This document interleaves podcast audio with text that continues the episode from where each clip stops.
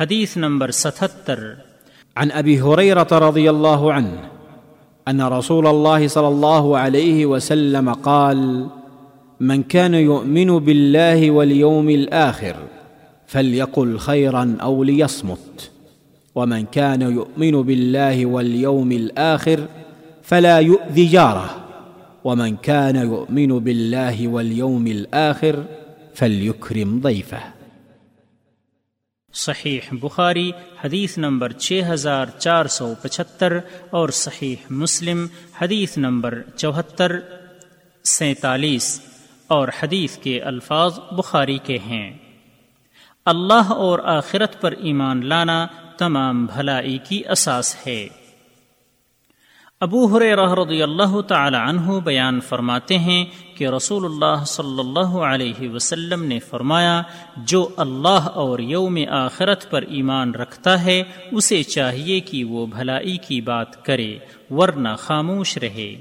اور جو اللہ اور یوم آخرت پر ایمان رکھتا ہے، وہ اپنے پڑوسی کو ایدا نہ پہنچائے۔ اور جو اللہ اور یوم آخرت پر ایمان رکھتا ہے، اسے چاہیے کہ وہ اپنے مہمان کی عزت کرے۔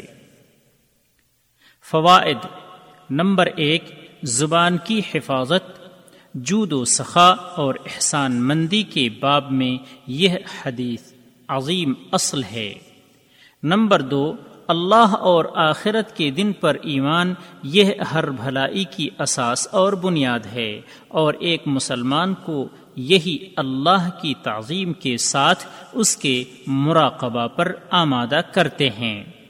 نمبر تین، ہر وہ بھلائی کی گفتگو جس کا حکم اللہ اور اس کے رسول صلی اللہ علیہ وسلم نے دیا ہے، اسی گفتگو کو استحبابی یا وجوبی طور پر کرنے کی اس حدیث میں ترغیب ہے۔